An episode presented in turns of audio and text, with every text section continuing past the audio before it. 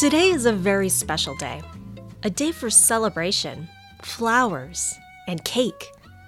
A day to celebrate what you love.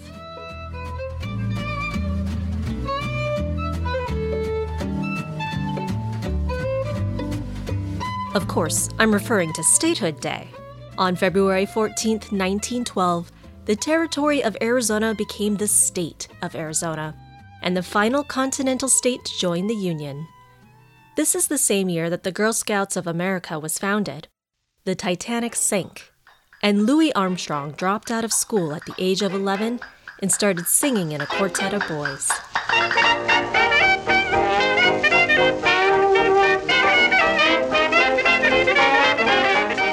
But Arizona's path to statehood started much earlier.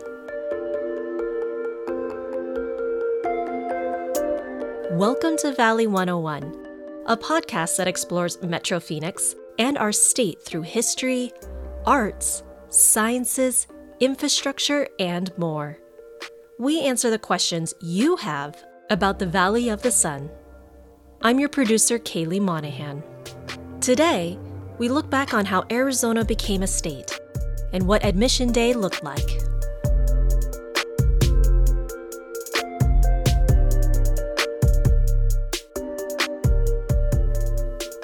Of the land that would become Arizona was annexed to the United States at the end of the Mexican American War in 1848.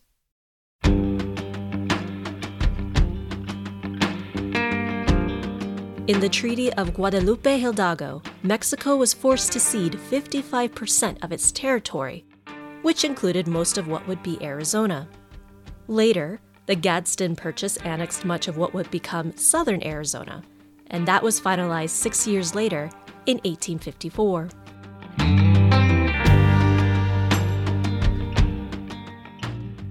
During this time, Arizona was actually a part of the New Mexico Territory. It wasn't until 1862, 14 years after the war with Mexico, that then President Abraham Lincoln signed the Arizona Organic Act. This separated Arizona from New Mexico, making each its own territory. Now, it is important to note that before this, the Arizona Territory was previously recognized and claimed by the Confederate States of America during the Civil War. However, the boundaries of that territory were not identical to the Arizona Territory that Lincoln signed into existence. And history buffs will also note that the only Civil War confrontation in Arizona was a skirmish at Picacho Peak.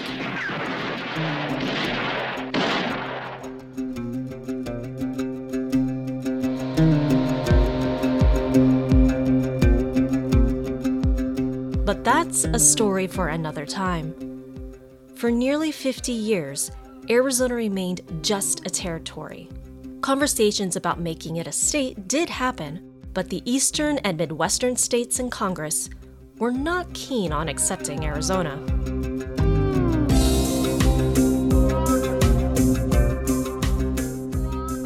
Congress said that you only needed 60,000 inhabitants to become a state. This is Heidi Osselaer, an independent historian specializing in Southwest history.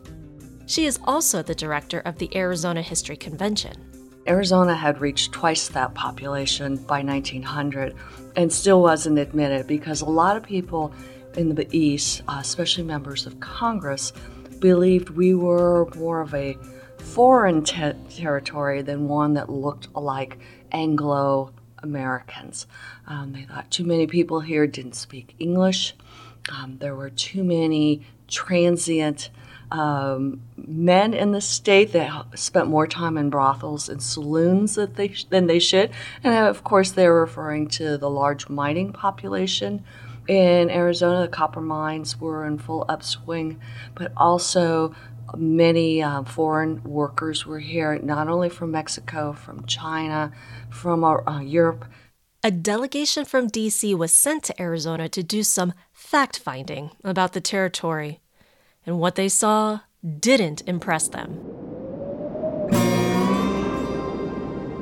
When Senator Albert Beveridge of Indiana came with his committees on the territories in 1902, he just made a point of saying this this was a place that just wasn't ready to be part of the United States.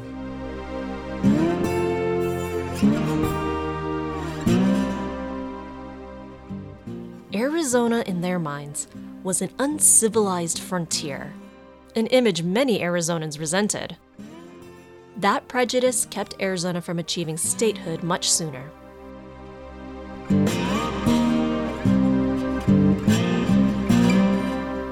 But why become a state anyway?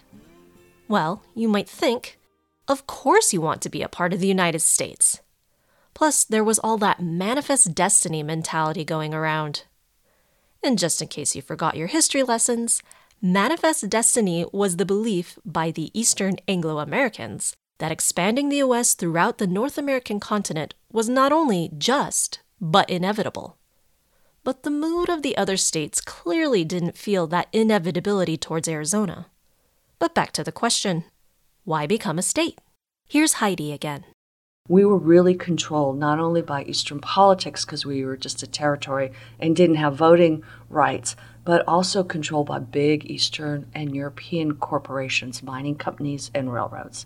And because of that, the average person here did not feel like their vote counted for anything or they had a say. It was a very skewed power system. At the time, Arizonans didn't have a say on how the state was run, nor did they get a voice in Congress. There was a brief moment in the early 1900s when Arizona could have become a state, but it wouldn't look like the Arizona we know now. Well, they had been petitioning Congress for many years, and it was reviewed in the 1890s. And in fact, there was a vote, vote in 1909 to admit us uh, jointly with, with New Mexico. We would have been one big state with the capital probably in Santa Fe. And they put that to public vote here in Arizona and New Mexico. It passed in New Mexico, obviously. They were more populous, so they had a lot of votes for it. But the overwhelming vote here was against it, and that just killed the bill. And then they realized in Congress after that, okay, if we're going to admit them, we're going to have to admit them as two separate states. The politics and demographics of New Mexico were just too different from Arizona's at the time.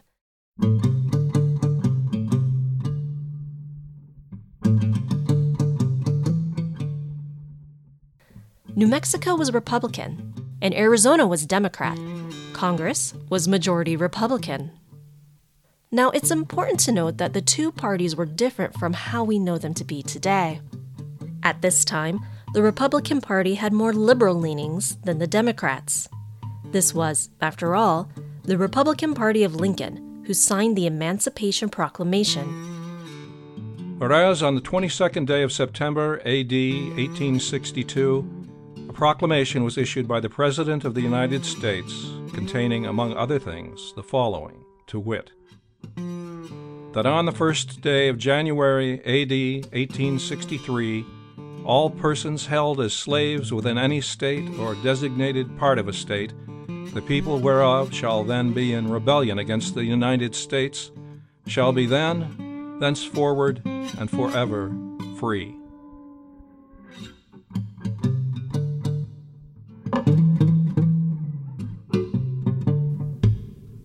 Progressive side of the Democratic Party that we know today didn't really develop until the Great Depression in the 1930s, and with Franklin D. Roosevelt's New Deal. But early Arizona was more liberal than the other states during that time. There was a strong backing for labor unions, direct democracy, and women's suffrage. One of their most important uh, sympathizers was George Hunt, even before he was governor. George Wylie Paul Hunt born on November 1st, 1859. He was born in uh, Huntsville, Missouri, at, which was named after his uh, grandfather. This is historian and ASU professor emeritus Dave Berman. He's written 10 books, one of which is a deep look into George Hunt, the man who would become the state of Arizona's first governor. I caught up with Dave on the phone. Hi, Dave. I'm can here. you hear me? Okay, perfect. And you can hear me okay? I can hear you well. There was wealth in the family, but not in his particular family. He was raised on a farm uh, outside of Huntsville, uh, but subsistence living. They pretty much depended on the food that they grew in order to survive. And uh, he had a number of siblings, and uh, by the time he was 18, he had enough. Hunt followed the adage of the day.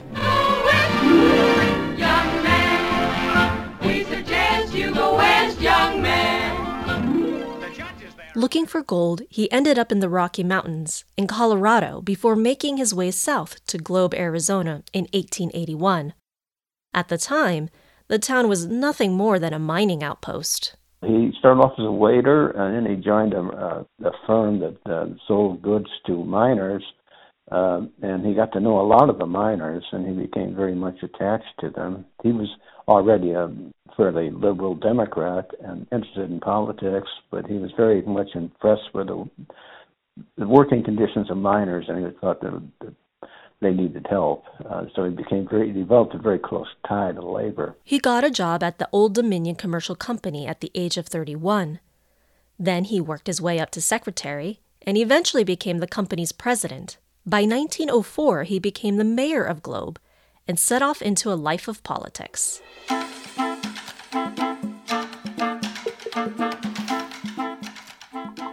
Hunt's name became increasingly recognized in political arenas.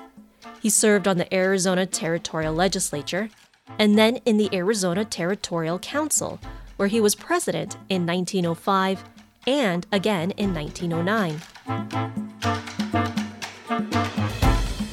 Then, in 1910, he presided over the Arizona Constitutional Convention that laid the groundwork for Arizona's admission into the United States. Hunt was instrumental in getting Arizona's Constitution put together.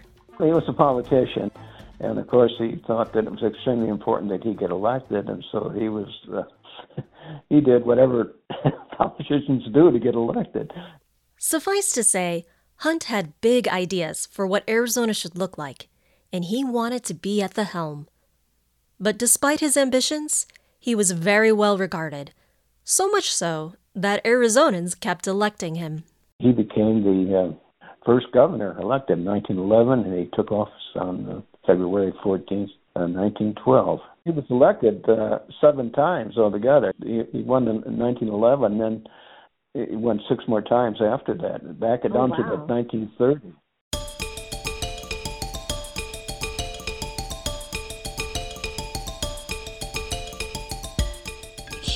Was the one that we call the father of Arizona's Constitution. This is Heidi again. What he did was form our Constitution that was very popular here in Arizona, but maybe not so popular with President Taft and some of the leaders in Congress because it was much more progressive and liberal than most state constitutions at the time.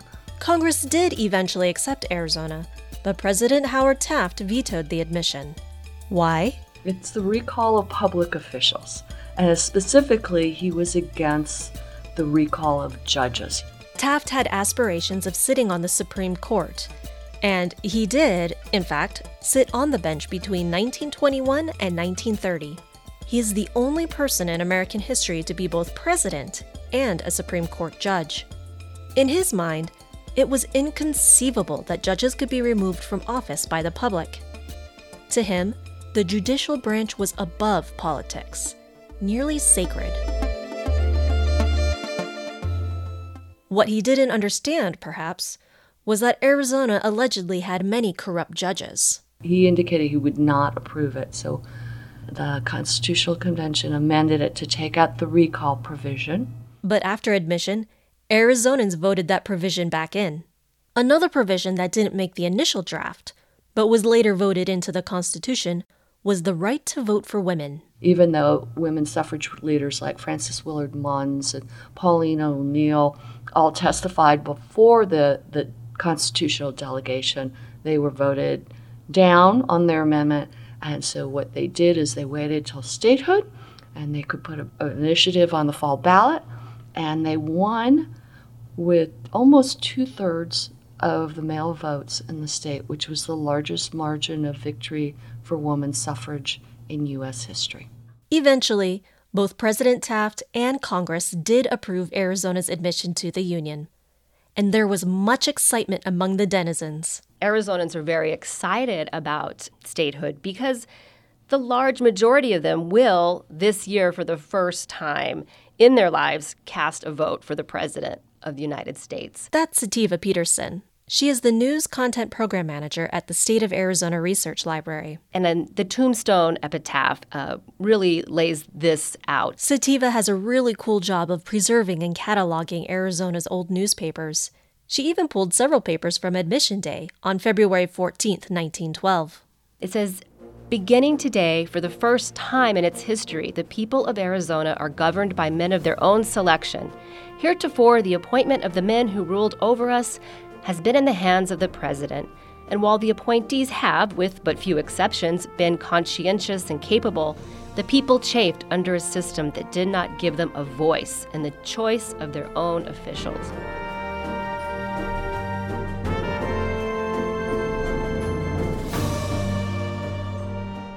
Now, the governor of this new state, George Hunt wanted it to be a solemn affair, with much dignity and humility.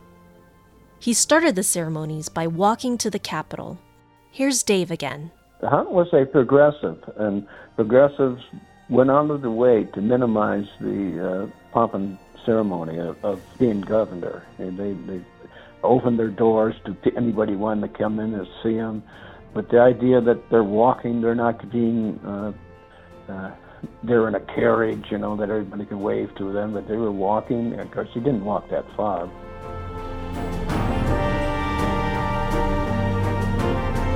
The next morning, if we go and look at the front page of the Arizona Republican, this is Sativa. Of course, we see you know, on the masthead right up there at the top, you know, bright folds of Old Glory have a new star. And there it says that, um, you know, George W.P. Hunt takes oath of office. Ceremony was strikingly simple. We also have cheers greet joyful news of statehood. For all the stately seriousness that Governor Hunt wanted to portray, the rest of the new U.S. citizens were ready to celebrate.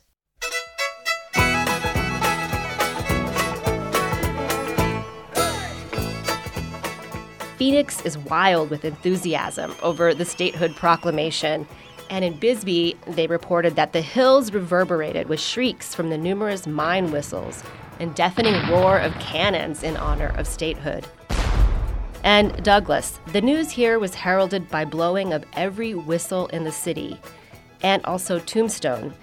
The signaling of the statehood proclamation was the signal this morning for prolonged ringing of fire bells blowing of mine and locomotive whistles, and numerous dynamite sticks being lit.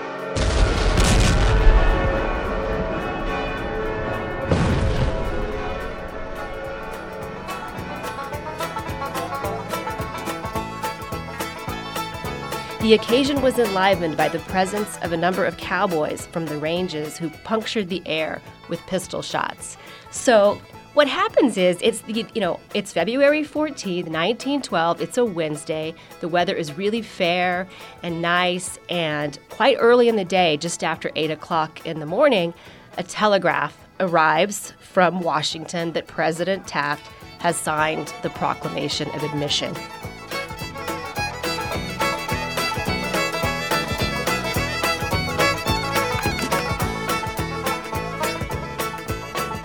And so, Arizona became the 48th state to join the Union, and the last of the continental states. The rough and tumble image was tamed enough for Congress to finally accept Arizona 110 years ago today. And this is only skimming the surface of Arizona's statehood story.